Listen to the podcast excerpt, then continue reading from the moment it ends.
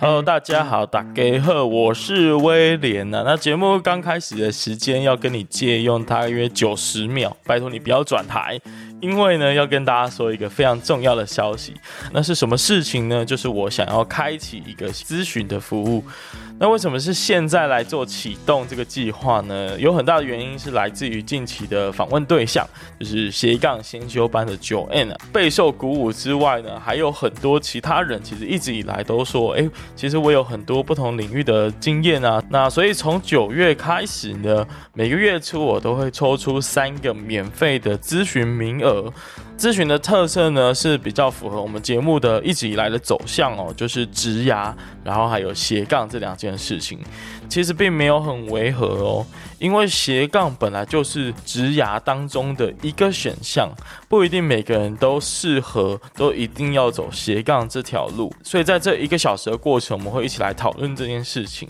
免费名额的抽出方式呢，我会在每个月的月初在我的 IG 上 po 出来。那如果你不幸的没有再抽到的话，你只能等下个月，或者是你可以到我的 IG 首页的连结去预约咨询，然后每一集节目的资讯栏应该也都会放上预约的连结，那大家就记得要 follow 我的节目还有 IG 的内容。好啦，那就谢谢大家听完，非常期待可以跟各位在空中相会好，拜拜。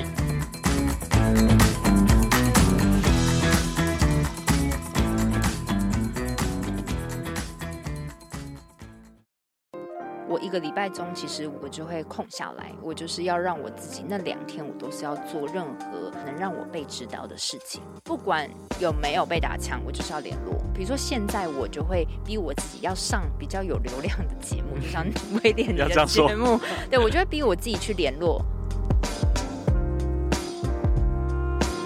嘿，欢迎回到不务正业的超能力，我是主持人威廉。那我非常喜欢不务正业的精神哦。所以在我的频道中呢，你会听到各行各业的职场故事，也会听到各种斜杠经营的经验和方法。那希望能够帮助职涯卡关的人找方向，帮想要斜杠的人找方法。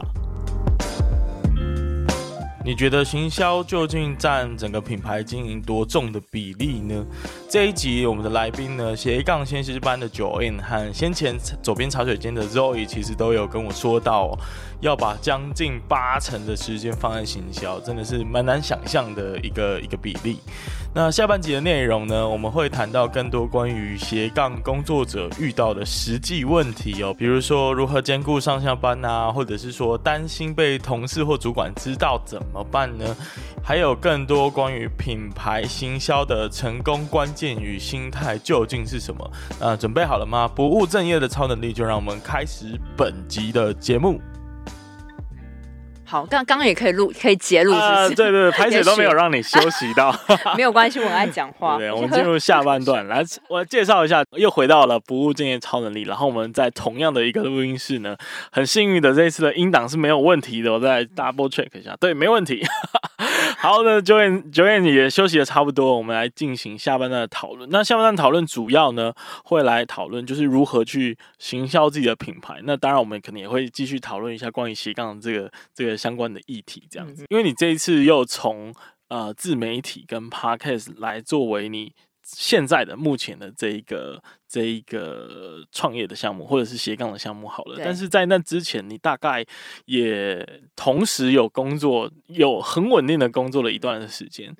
那在那一个过程当中，同时经营自己的副业，而且越来越多的压力，然后又有主业，那怎么去兼顾的呢？没办法兼顾，好老实的回答。你是说，就是我一边在做上一份正职的工作，外商公司的工作，一边做 podcaster 这段时间吗？真的是没有办法兼顾。对，应该说，你说怎么兼顾？我必须跟大家老实讲，真的没有办法兼顾。但是我还是做了嘛，没有办法兼顾的意思是说，就是我下班后基本上所有的时间，下班后的3-4小时全部泡在我的 podcaster 的这个领域上。那甚至是假日我也会有一整天时间都在做这个。因为大家可能不要以为说啊，录节目其实好像很简单，因为包含了我可能有时候是我自己要录自己的独白，那我可能要先打一个草稿，我要先想说我能读什么，我能讲什么，所以我平常就还是要看一些书嘛。那还有如果我在访问来宾的时候，我也会花大量的时间去找这个来宾的资料，然后主动联系来宾，然后到我跟他约的时候我要写访纲，然后到我要跟他约到录音室录，好，还包含了就是后续的剪辑跟行销，还有做我自己的社团的运营，然后还有写 email 啊，然后管一堆事情，这些真的是斜杠的模样。对，完全是你说怎么兼顾，就是每天都很忙、对，甚至我家人都看不懂我在干嘛。对。我奶奶跟我住同一层楼，她就觉得说我是不是在兼职做什么东西啊？对，就很容易被发现了。对，但是也无力去解释啦。但是就真的很忙。那但是后来会觉得很值得啦。应该这样讲，就是你觉得就是这些做斜杠的人，因为斜杠是一个很累的事情，很累啊，累到就如同你刚刚形容的，你下班几乎所有的时间，甚至有时候会占用周末的时间都不奇怪嘛，对不对？对。那你觉得这些人是有什么毛病吗？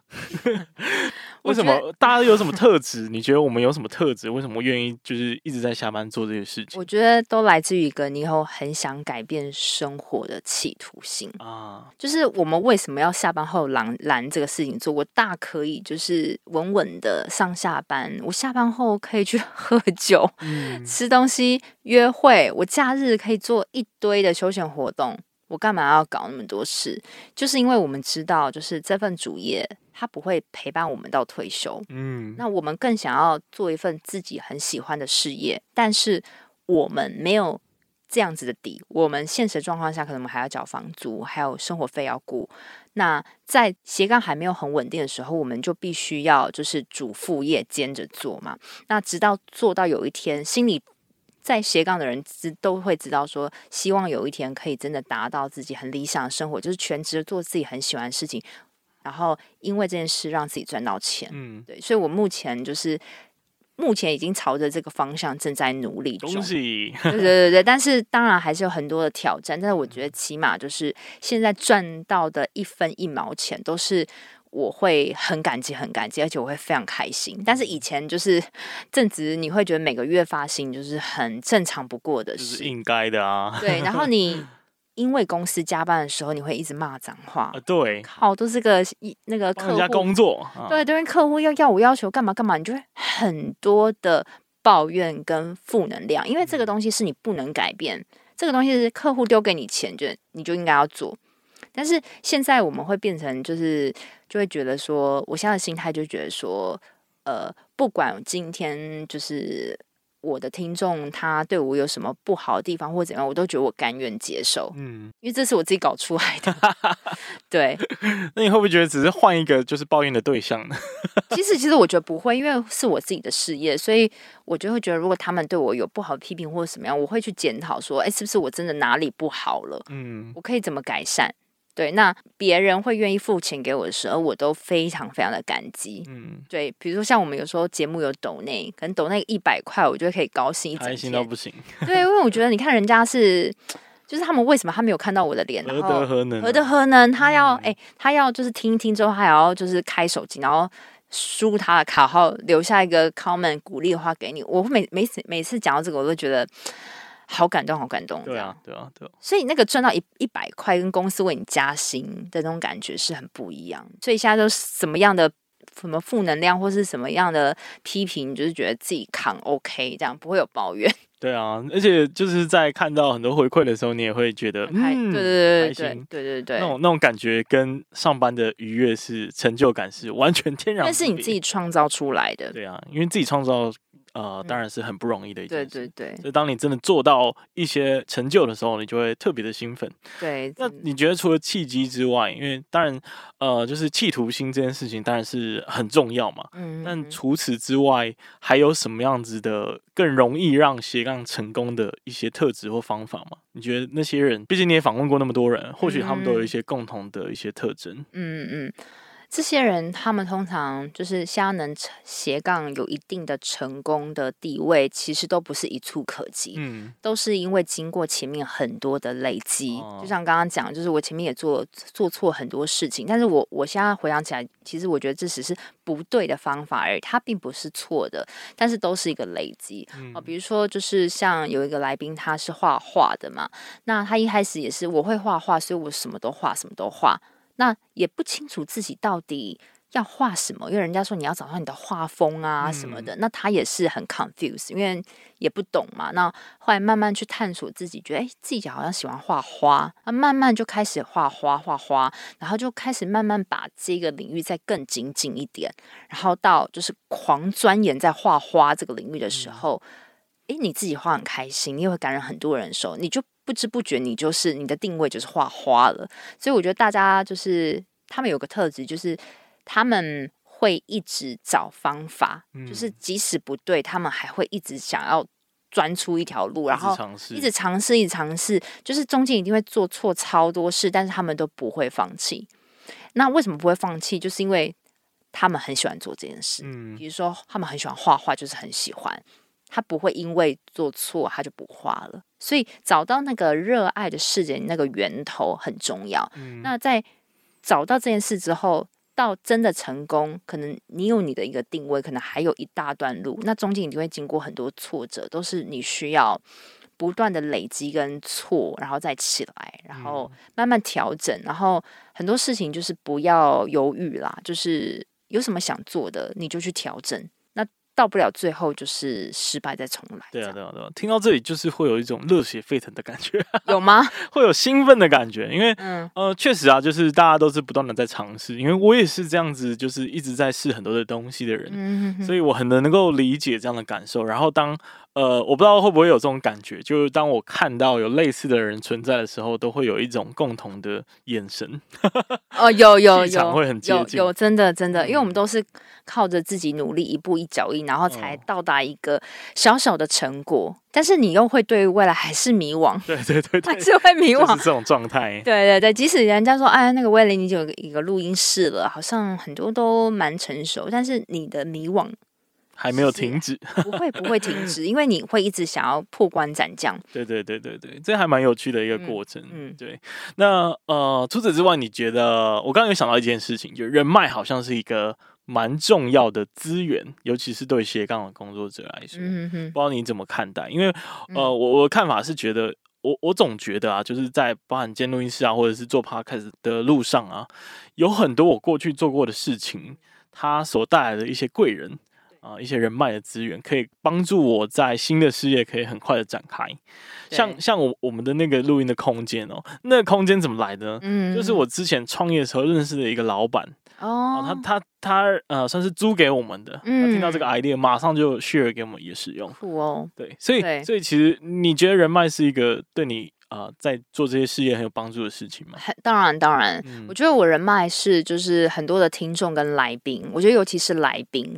对，就是因为你看我们现在两个是在一个很漂亮的录音空间录嘛，所以我为什么会希望就是都把来宾带到录音室？我知道很多的 podcast 它不会，它就是远端，因为方便嘛。对。但是其实你知道，你带到这个录音室，我们是现场见到本人，我们会有那个火花的互动。所以我们现在是基本上是放下我们的手机。就是很专心的聊着，真心的在对谈。对，所以你知道每次聊完之后，我跟来宾都有一种哇，好充实的感觉，好有互动率的感觉。所以有时候来宾他会刺激给我很多不同的想法。因为其实我不仅访问自媒体的来宾，我也访问很多民生类的，或是在做各行各业的人。那有时候我会觉得说，就是因为他们来自各行各业，会刺激我很多不同的创意跟想法。那有时候他可能会说，那你是不是需要谁谁谁？他就会帮我引荐更多的来宾。不管是对于我自己在创业的这个发想，还有人脉，真的都提供很大很大的助力。嗯，而且这个雪球感觉会越滚越大，超大，会一直很大。就是你自己，因为你的想法会很狭隘，但是别人跟你讲，他会有另外一种看事情的方法。嗯，所以你知道，每次就是访问完来宾之后，我都会在节目最后就是录一小段我给这个来宾的话跟这个节目的总结。其实我每一次的来宾就是让我自己在学习。嗯，对啊，利用这样子的一个过程，就刚好最近有什么烦恼或者是有什么问题，刚好可以就直接透过访问的方式名正言顺的解答。所以当 podcaster 还蛮好的，就是你可以就是有一个平台，但是你就可以结交非常多人脉，这是你在上班的时候没有办法体会到。嗯。好，那你觉得啊，就是在你整个做斜杠的过程，因为我们刚刚有提到，你同时是有正业的时候，其实是要花蛮多额外的时间的。嗯，那你有没有想过，就是万一被同事发现的这个问题，我们之前其实通话中也稍微聊过，但我今天想要再加强这个问题，对，因为我觉得很多或许你的学员也会有这个烦恼，就是会觉得说，我一开始可能不想要曝光，不想让人家知道你是谁，可是其实这件事情是违反你的品牌在成长这一个初衷的。嗯，因为我们品牌要成长，就是要让越多人知道，可是你又不想要让你的身边的人知道，这不是很奇怪吗？就是你怎么看这件事情？好，我承认，就是我在做这个节目的时候，我真的没有让身边，就尤其是同事知道。其实我只没有让同事知道。嗯，好啦，我跟大家讲，如果现在是我同事的话，以前同事的话，我真的说抱歉。你知道我是怎样吗？就是我录了第一集的时候，就是我还发布到我的社团，我自己的那个 IG 的时候，我会特别把同事隐藏，就是我其他朋友都可以看啊，都可以听哦，但是唯独现在在公司里面旁边的同事不能知道。哇哦，因为我会觉得一开始啊，因为我会觉得，因为毕竟我的 podcast 是在讲斜杠，它跟我的正职就是不同的东西，会冲突的东西。那因为我的同事又跟我讲说，我们公司就是。就是有时候会关气啊或什么的，所以我就觉得哎，算了，就是刚开始我也不知道我能做多久，所以我就避免那样子的联想，因为可能很多，如果是你今天提早下班，或者是说请假，那可能如果你同事知道你在做斜杠，他会不会有不好的联想？他说肯定会啊，你是不是去访问？就啊，当然你明明没有这样，你会觉得干嘛要懒一件事啊？对啊，我身边同事有加我 IG 就那几个啊，我就封锁就好，隐藏那个动态先隐藏，对，是蛮聪明的方法。但我会觉得说啊，顶多就是隐藏那10几个人而已啊，对啊，其他人还是可以听啊。所以其实我对其他朋友是完全公开，但是对于同事我是没有讲的，因为我觉得同事顶多就那10几个。对，但是我现在回想起来，我觉得其实让同事知道也还好。嗯，对，因为你知道我后来离职之后，我甚至因为很多人有被我的那个 podcast 的那个课程的广告打到，我同事被打到，后来加我 IG， 我吓到我真的吓到。然后后来隔天他就用那个公司那个 Slack 的那个软体密我，说你是有在做 podcast， 天啊！然后我觉得说，广告越打越大，始终一定会打到我主管那。对，其实是这样子。对，后来我就因为那时候也要离职嘛，我就公开了，然后甚至我后来就是在离职那一天，请我主管喝咖啡，然后我就直接公开了。但是后来觉得其实人家也没有很在意。哦，对，而且他们还会说，那你怎么下班后可以做那么多事，很厉害哦，还是什么的之类的。对，然后反而还有我同事还帮我那个5星评分留言。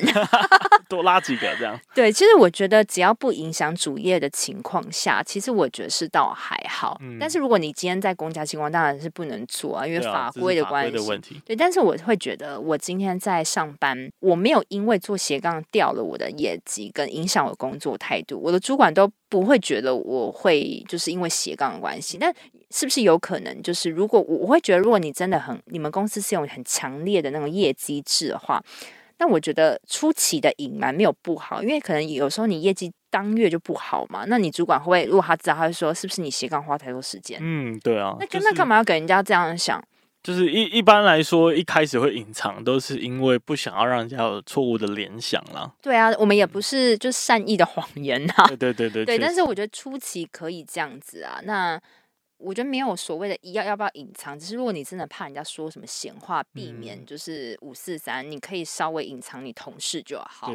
对。但是我觉得像现在我就已经蛮坦然的说，是因为我觉得已经到一个时机成熟的时候，我就会说。了解。我觉得还有一点也蛮重要，就是如果你的本业的表现其实还 OK 的话，已经很稳的时候，对，很稳定的时候，其实你可以慢慢的去透露。对啊。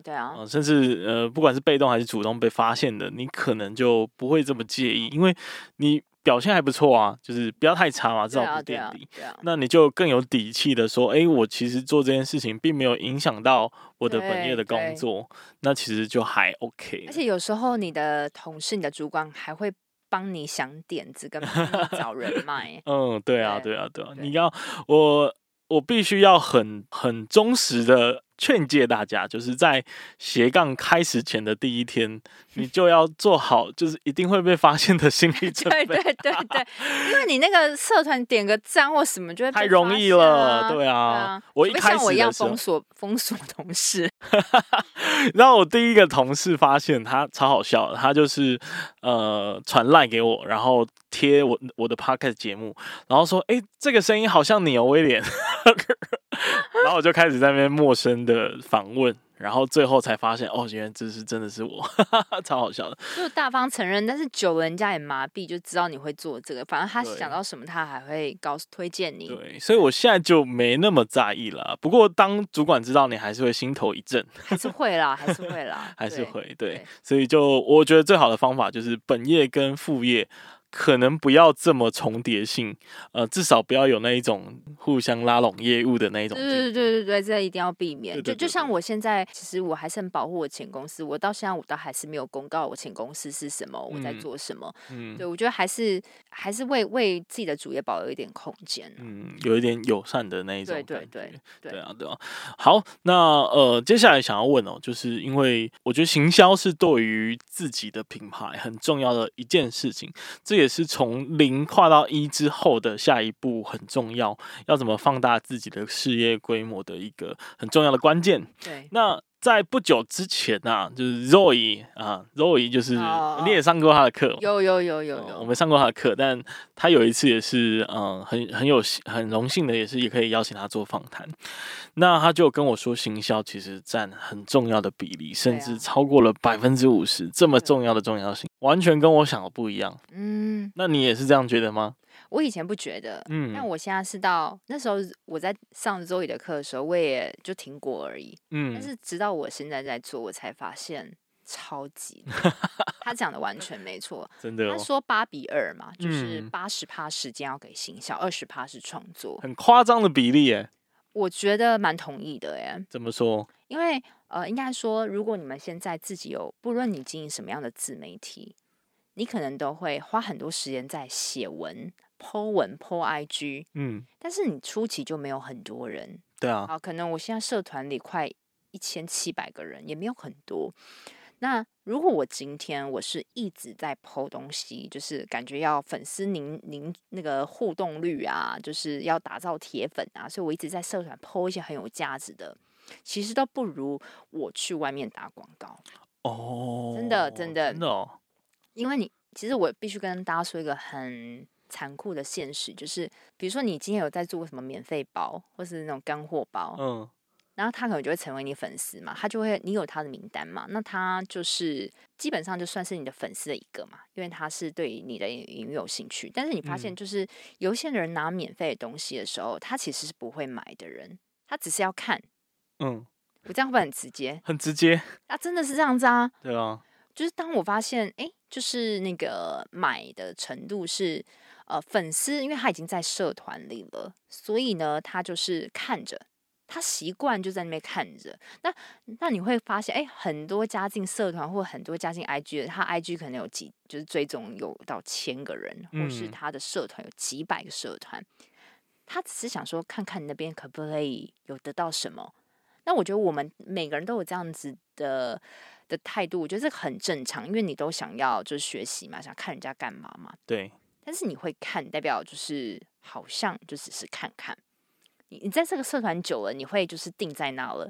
但是如果你今天你的东西是打对就是需要的人，比如说我有开设 Podcast 的新手必修课线上课程，嗯，但是我社团的人不一定都是想学 Podcast 的人嘛，即使他跟我多么熟，他可能也不一定想学，但是会不会有外面一群人是很想学的？那如果我今天去打一个广告，或是我去跟来宾互访，让更多外面的人知道我很会做 podcast， 然后很会替节目行销，那会想学 podcast 的人他就会买我的课程，就是我觉得反而是你要多让人外面的人知道说你的形象是什么，你会什么。那你看外面的人那么多，几十几百万的人，你不去开拓那些领域，你一直去开拓你的几千几万个粉丝，我觉得那个效果差很多。但我想要站在就是你所建议的这一群听众的那一个立场来问这个问题啊，我就会怕什么？怕就是说我去外面宣传啊，万一我的东西没那么好，然后被人家批评，或者是我去到处人家社团贴文，然后被人家就是公干说，你这个东西不要乱 po 什么的，就是会有这种恐惧的心态。所以大部分的人就是一直在自己的小小舒适圈里 po 东西，因为这样子最舒服，这样最稳定，这样最稳。但是这个人就是那么少，你死，比如说，假如你的 IG 有10000个人，你始终是在对这10000个人，他长期看的东西也看得习惯了，你始终是对他，你有没有办法引起他的一个兴趣或什么？好像已经就在那里了，对。但是如果你今天去试着去外面，就是去找那个真的需要你帮助的人，会更快。当然，外面世界就是很险恶嘛，就是可能会有一些攻击或者什么，那你就把它讲成是就是会发生。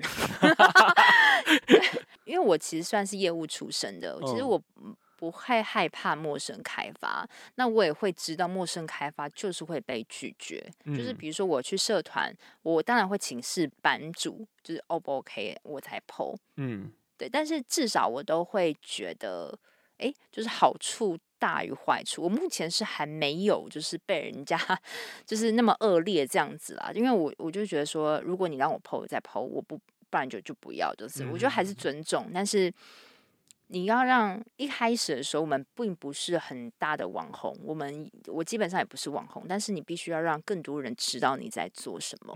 你觉得就是在对外跟对内，因为我同时觉得对内的这个已经在追踪你的这群人们，对你的成长虽然不一定有那么大的帮助，但是跟他的互动是维持这个热络很重要的一个能量，也都要。那你觉得那个比例要怎么去抓？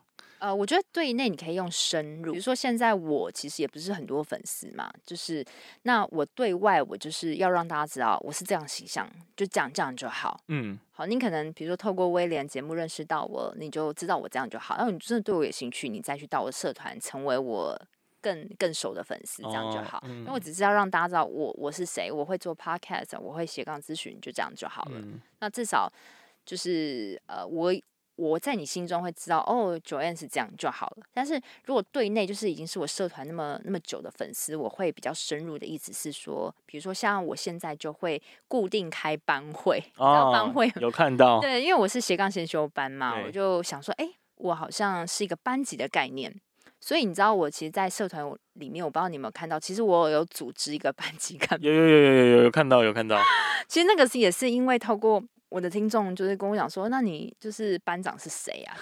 然后我才去想说，对耶，我斜杠兴趣班不就是个班级嘛？我想要成立一个大家互助感觉，所以我会就是社团我会往更深的方式去做，例如说我就选一个班长，就是那些班级干部啊，其实都是我的来宾，后来跟我变很熟，所以我的来宾他们变成可以当一个领导的角色，去协助，比如想画画的人，想修电器的人，然后想就是一起做美股的人，各式各样领域不同的人，他可以当成我的班级的干部，那我就是个班导。我现在也是因为我离职之后，我更有很多时间就开班会，班会就是线上班会，就是说，你应该没有参加到，就上礼拜我想要做深入，就是因为我觉得大家不都想要斜杠，那不知道怎么开始嘛。那有些人可能已经开始中了，所以我会把它分为一跟二，就是一就是完全不知道做什么，那二就是正在起步但是还在努力的人，所以我就分为就是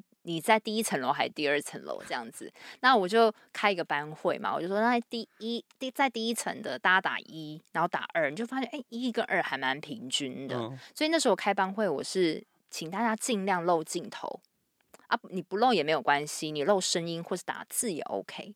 那就开始十几个人会开，20几个人会开镜头。其实你知道那个开镜头，然后让大家说一不知道怎么起步，那二可不可以帮一？那他们就会有一个同温层的感觉台。那我就会变成又是一个主持人跟班导的角色。你看干嘛？就是要再度验证啊！就是我觉得这整个社群的经营是真的很重要的关键，尤其是对你现在在做的事情。它是做深啊，对，做深。比如说，因为我后续可能可以打到我的斜杠咨询，对。因为我这样才有跟他有连接，对啊。但是我对外可能就是我卖 podcast 课程，所以我觉得可以分对外跟对内。你对内还是要经营，但是你对内的经营，你不用每天 po 文骚扰别人，但是你就是定时出现，然后真的给他们需要的帮助。就像我现在 po 文，就是只是说开班会什么时候，我们就聚集在这一块，可能50几个人大家一起讲。就是我还是觉得这个设计太巧妙了。就是他有一直有办法去滚动，越滚越大的那一种感觉，然后刚好符合你的商业模式，可以持续的在里面扩展。你咨询的对象可以在里面做他们的 MVP， 那他们做出来之后又可以吸引更多的人来咨询，所以这真的是一个很棒的一个模式。其实我没有想过这样商业模式，我是真的是令人讨厌的一个回答。没有啦，因为我刚其实还蛮好奇，就是。因为行销很重要啊，这又是一个很成功的行销模式。那你到底是一开始有没有精心的设计它？没有，因为我真的没有精心设计它。就大家就是千万不要就是觉得说啊，我一定要什么商业模式要干嘛干嘛。因为你如果一直往赚钱的方向去想，你就真的没有办法赚到钱哦。因为你一直想挖人家钱啊人家就感觉出来啊。哦天哪！对啊，真的是好真实的回答，真的是这样子啊。但是因为我就觉得很多人都很想起步，但是他又不知道怎么开始。那刚好就是你想要就是让社团里的同学来当你的免费咨询对象磨练。我觉得我想要形成一个氛围，是大家可以互助，可以互相帮忙。真正能够帮助你行销成功的关键，其实不是那个想要获利的那个心态。而是让别人得到价值的那个初衷。对，我觉得那个初衷一定要把持住。当然，我现在是全职在经营，我当然也要稍微贪婪一点点，还是要贪婪一下。对，但我其实真的发现，就是经营的很成功的这一种社群感，或者是行销很重的这一种KOL，都有一个很重要的特质，就是他绝对一开始没有想那么多赚钱的事情，他是想帮助别人，多于赚钱这件事情。至少我从你的这一个。对话的过程发现的，因为我做这个节目就是这样子的定位，所以我就是觉得说，你有没有一个使命感或一个精神，是你很想要就是落实的，不论你在写文章 po 文，还是你在像我在社团里面直播，人家会感觉到你是真的很想帮助他，他就会留在那里。就是大家都互动感跟那个同温层的感是蛮强的。这个很难复制。没有，我觉得每个人都想要偷偷的复制你的做法，你可以复制啊，都没有办法。没有，我觉得每个人本来就是他有他自己适合的方式，可能你有另外你适合的方式，是我没办法，我也没办法复制。那既然我们没办法，就是直接获得直接获得你的这个复制你的成功经验，但你总有一些，就是比如说你在宣传自己的品牌的时候，有哪一些你觉得蛮有效的方式可以跟大家做分享？我觉得可以善用 PTT 啦，当然每个人主题不同，好特别的通路这是我自己就是有一次摸索到的，就是因为那时候我就。也被 Zoey 影响，我就觉得说行销要占很大，对，所以我一个礼拜中，其实我就比如说有2天，我就会空下来，我就是要让我自己那2天我都是要做任何能让我节目被知道、能让我被知道的事情。比如说，我会就是逼我自己那2天就是一定要邀一些比较有流量的来宾。哇，好，比如说现在我就会逼我自己要上比较有流量的节目，就像威廉你的节目，对，我就会逼我自己去联络，就是我今天就联络5个，不管有没有被打枪，我就是要联络。哦，那你初期一定是没有人，就是可能没有人答应或什么，但是我觉得都没有关系，就是你要让自己，就是你有做，你之后才会有更多有流量的人愿意上你的节目，你一定要做这个事。但很多人都怕，我就不知道怕什么，因为顶多就是没有回应而已啊。那没有回应很挫折啊。不会啊，会啊，这是我你没有你心态，帮他问，你刚才心态你要调整过来，就是你要就是想说。我就是会被拒绝，一开始就先你要先就是我是什么咖，人家干嘛要让我上节目？本来就是事实啊，人家谁会理你？但是你没有开发，你就停在那边。对，所以我觉得我还是逼自己去找有流量的来宾，这是最重要。那我刚刚是说 PTT 这个部分，就是因为我的节目主要在讲说斜杠嘛，怎么开启斜杠嘛。那因为那时候我为了要得到最真实的人可以跟我互动，想知道他们斜杠卡关在哪里，所以那时候我就 PTT po 文说，我新成立这个节目，然后有没有人想让我咨询，免费咨询看看，然后我不求任何的回报，只要就是可以让我多练习这样子，然后就给他一个 Google 表单，超阳春的，对，然后就是写下你卡到什么问题，你的年龄，然后几岁，你的几岁嘛，然后什么职业，你想尝试什么，然后就是我就会说，那我然后还有 email， 就是我同时得到 email 名单嘛，那也同时知道他们数据，然后我就说，我会抽5个人，然后后来也因为这个 po 文，我就是 po 在职涯版吧，还是什么创业版，对，然后就为我增加大概快100个名单呢。哇哦！对，我觉得哇，怎么那么多人就会想要做这个？哇 ，PTT 这么友善的吗？哎，没有，但是 PTT 你要小心哦，就是你不能写的太，你对对对，他们很可怕的哦，小米很可怕，对对对，你要友善说小的怎么样，小的那个要开拓了，但我不求，这不是直销，大家千万不要先打，这不是直销什么，大家千万不要误会，然后就是真心想帮助大家，因为我自己也在练习，要这样的态度。很 helpful 的态度，然后底下就有人说，一开始真的以为是直销，但是听了节目后来就觉得很棒之类的，很棒的经验。但是当然也有一个人说，他有什么过人的经历吗？哦，天哪！但那时候就第一次，我的玻璃心就有点碎掉。对，但是我确实因为 PTT 就是社团一下成长100多个人嘛，然后我又真的跟 PTT 的人线上1对1的。咨询了，所以我更知道他们卡关在哪里，所以我觉得这个 PTT 的效应就带给我蛮多，但是因为我这个主题啦，你们每个人不同主题也是可以用不同方法，但是我觉得你可以就是试着哪一个讨论版或是哪一个团体，也不一定是要是网络上啦，哪一个群体他们可能在讨论什么，然后你是不是可以帮他们解决什么，然后你可以用说的。录10分钟说，我自己比如说有些妈妈她在讲育儿，很多妈妈讲育儿，那你可以一定有很多育儿的版，他们一定有共同的问题，是那个版下面很多人在那边回复的，那你就知道那个讨论热度高，那你就可以自己录个10分钟你的见解，然后帮助别人。那别人听了之后觉得有用的时候，他就会去关注你。其实这是一个很科学的方法，怎么说呢？因为你必须要去了解这个市场。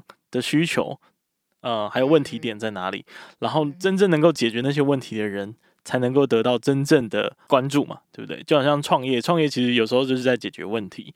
对，那我们很常就是自以为别人想要听，但是都没有抓到别人真正有问题的地方。要去观察他们是卡关在哪，所以当初我是用咨询，就是跟他们1对1，我会知道，他长什么样。他的思路是怎么样？我会去观察。而且透过这样，你对于后来做的节目，你更能够知道他们希望听到的内容是什么。对对对，但是大部分人就是还是躲在电脑后面，他就是网络浏览，以为这样就能这样。但是其实像我有时候我听众，我会加我的那个官方的 LINE， 有时候他们就是卡关到什么时候，我就说那你要不要直接打来？我就用打电话。嗯，因为我觉得这样子好惊讶，真的吗？因为我觉得互动感就是会有，你会知道他哦，他怎么也是这个问题，他也是这个问题，你就会有很多的数据。但是有时候像是妈妈什么，他们的 LINE 有时候会回得很简短，嗯哼，你看不懂他，你会可能因为文字你会误会他，哦，很多是这样子。就我们现在30几岁也是会。他打的好像他没有多一个表情符号，没有打一个哈哈，好像抓不出，好像他很严肃，其实没有，我们都误会了。真的是一个充满业务性格的，因为这样你就会知道他们卡关在哪，你会对症下药，那你会知道你听众是喜欢听什么，然后你可以帮他们解决什么。那你写的东西，你的精神那个时候态度就会出来。我觉得今天就是从你身上发现了很强烈的那一种帮助别人。亲身解决问题的那种渴望，哦，对，然后再加上你本身是业务，所以你对行销也有一定的，怎么说呢，积极度吧。因为我必须老实说，就是虽然我听到82这件事情，虽然很惊讶，但我也尝试去做，但是却没有做好。很大的原因是因为行销对我来说，或者是对我相信听节目正在听，而且有在经营品牌的人来说。很多人觉得行销是最后一件事情，我先把我的东西做好，剩下的时间再拿去宣传。但是你很有纪律的强迫自己在某一个固定的时间比例，必须要去想行销有帮助的事情，因为这样一定你会看到成果的。大部分人就说我不知道怎么样，不知道怎么行销，我都问他们说，那你做过什么行销？啊，好残酷哦！真的是这样子啊，就是因为你会觉得你不知道怎么行销，但是其实任何行销你都可以做。你要防有流量的人，只是你敢不敢跨出那一步而已。或者说，像我之前还想尽各种方法，比如说把我的音频转成文字，然后想要投稿到那种大媒体。我天啊！但是当然被打枪啦。但这个尝试已经很了不起了。啊、就一直想啊，然后还有把我的，比如说有一集我在讲说怎么找到灵感，斜杠灵感。那我自己可能就是看很多书，就是统整起来，然后就说一集音频嘛，然后我把那个转文字可能放在有用的版上，让大家听。你对于这些事情啊，是有意识的吗？就是你是有意识吧？你应该说你是有策略的，觉得说没有、这样做有机会这样。那个策略可能是一闪而过，就是我会因为那时候初期在做节目的时候，我一直每当到我认为的行销日，就那天我要做行销的时候，我就会在 iPhone 里面的备忘录就会有一个关于行销的一个 file 夹。就是我只要想到任何好像可以的方法，我就写下来，然后等到那个行销日来的时候，我就去试，我也不管怎么样，我就去试。但是我不知道真的有没有带来大量流量，可能一点一点吧。就是我的流量都不是那种很大的，不是突然瞬间的那一种，不是都是一点一点说，我好像就是有听到你的节目，然后陆续听了或什么的。对，就是还有请别人分享啊，就是你可能看似微不足道这种，其实都是有效果，但是你要逼你自己去做才有办法。我觉得今天最重要的 insight 就是这个了。哦，真的吗？就是要把行销当成真的是一个工作内应该要做的事情。而且我还奉劝大家，千万不要花太多时间在网站经营。怎么说？我也蛮好奇的。我以前做过电商嘛，所以我做一个很漂亮的官网，还有自己的 domain， 就是网域。然后我也做过旅游部落格。我写了10几篇关于葡萄牙旅游的文章，但是没有人看，就是没有人看。你会花很多时间在文字上，在排版，还有调格式，有的没的任何细节的事情。我相信大家会卡到这边，但是你花太多的精力在那个上面的时候，最后会一点一滴磨掉你的耐心，跟你忽略掉你真正应该做最重要的事情。就像其实我到现在，你会发现我官网还没有开起来。对啊，我没有官网，算慢的，对不对？因为我现在就觉得，好像我只要在大家面前直播，我在同学的班会里面互动，人家不会管我有没有官网。对啊，人家会管我有没有帮助到他们，他们要不要给我斜杠资讯。我的官网并不会因为我官网开了，然后我钱变多。也是，就是你要发现，就是你要观察自己受欢迎的特质是在哪里。比如说我觉得我是讲话，我是直播，那我就应该要一直做这件事情。就是我现在基本上没有什么再去写什么东西，顶多 po 文。对，像有时候 email 我也很懒得用但是我觉得我开一场班会，我就可以让大家那么有凝聚力跟互动，还有导购到我要的东西，我觉得那个不就很直接。另外一个 insight 应该就是说，行销也要去找到自己最舒适的那一个管道跟方法。你要看你受欢迎是在什么，因为有些人他是就不适合大众演讲，那但是他很会跟人就是这样聊天，那你就应该要去主动 contact 一些人，可以跟你这样一对一聊天，然后聊出得到你要导购的东西，还蛮重要的。我回去要再想一下。对，你可以去想一下哦。这个没有，就你还是要把你最应该做好的事情先稳定再说。先稳。我的听众跟我的粉丝也不会因为这个东西而受影响吧？对啊。其实这是很务实的一个思考方式，相信就是大家应该都有一个心灵冲击的感觉。对，所以你说花行销，但如果你花很多很多时间在行销，你当然这个网站就会比较慢，但是我觉得绝对是值得。但是你如果一开始你先把网站搞到，你网站可能要搞个半年哦，像斜杠速度在做的话，怎么要搞个半年？那你东西你也不知道市场是怎么想的。因为如果你有先接触到市场的话，你会知道怎么调整，你的节目会越做越好。但是如果你全部都没有在做，就一边录节目一边在搞网站，然后你节目就会停在那里，就没有人听，然后你会越来越烦，因为网站搞很烦，然后又要录。好像是有一点收到心声，真的是这样，真的就是会有一点失去方向的感觉。对，但是大家都会想要那个门面好看，当然。那如果你真的有点钱，你就花钱请人做也 OK。好吧，今天就是停在一个充满反思的过程当中，不知道大家是不是有跟我一样的感觉？那最后请邀请Joanne来分享一下她最近推出的一个 podcast 的课程。好，那因为我其实本身我在线下，其实我是从线下做到线上的，就是我在线下有在各个学校，比如说像世新、师大、文化大学等等，有开设 podcast 实作课，那也有在政府机关教他们做 podcast。那其实在线下的这个经营之后呢，其实我后来把它做成线上课程，那等于是从线下再优化成线上课程。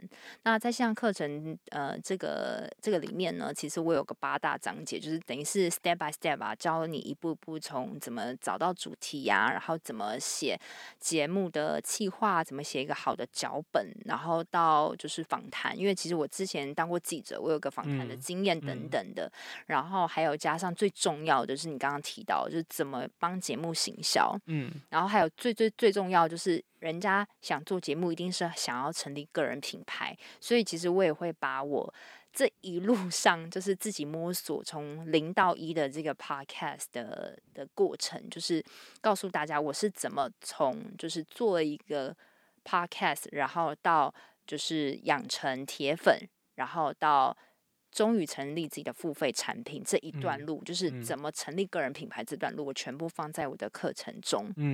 对。那如果大家真的有想要做 podcast， 但是不知道怎么开始的话，我真的从头到尾一步一步教，然后到最后你甚至会发展出你的个人品牌，然后跟真的可能开始获利，但是真的要持续做啦。那我会把这个我的购买链接就是给威廉，然后我再放在节目栏。对，然后大家就是有兴趣的话，就是可以直接下单就可以开始上。祝福大家创作之路顺利，因为小弟在下呢，本身也是有在开 podcast 的课程。对啊，所以我们算是竞争对手啦，是不是？没有，你一定有你的方法。对啊，但我毕竟碍于就是斜杠的身份啊，我觉得还是有很多的讲课机会是没有办法负担的。所以当然就必须要让贤。没有，但是我觉得你的那个录音室也很厉害，所以大家也可以去观摩一下。没问题啊，在高雄的录音室。对啊，下次来可以来参观一下，安排2天1夜好吗？2天1夜是要干嘛？睡在那？会去附近的这个万豪酒店、哦、附近是万豪哎、欸，没错没错 OK、没问题，欢迎你来高雄。然后我们今天也是差不多录音到这里啦，再次谢谢Joanne来到我们的频道，谢谢威廉，谢谢大家，那我们下次再见哦，拜拜拜拜。感谢你听完这集的节目，那同时呢也要跟你说一声恭喜，因为不管是刚刚的故事和经验，或者是我们在节目中所分享的方法和原则，相信你一定能够有所收获，所以欢迎你呢将你的收获用 IG 的限时动态或者是私讯的方式分享给我知道。如果你是第一次听到这个节目，那我们的频道呢主要会跟各位分享各行各业的职场故事，或者是各种斜杠经营的经验和方法。那如果你也喜欢这个节目的话，因为 Podcast 这个媒体的特性啊，其实是很难传播出去的，所以我唯一的依靠呢，就是靠你的口碑，然后帮我多多的推广和宣传。那更多人听呢，我就有更多的影响力，可以去邀请很多厉害的人继续来上我的节目。那最后，记得到各大 Podcast 平台订阅我的节目。那平时呢，我也会不时的在 IG 上更新斜杠经营的这些相关的内容跟生活。那如果有任何的想法和建议，也都可以在 IG 上找我聊聊。那我们就下次再见了，拜拜。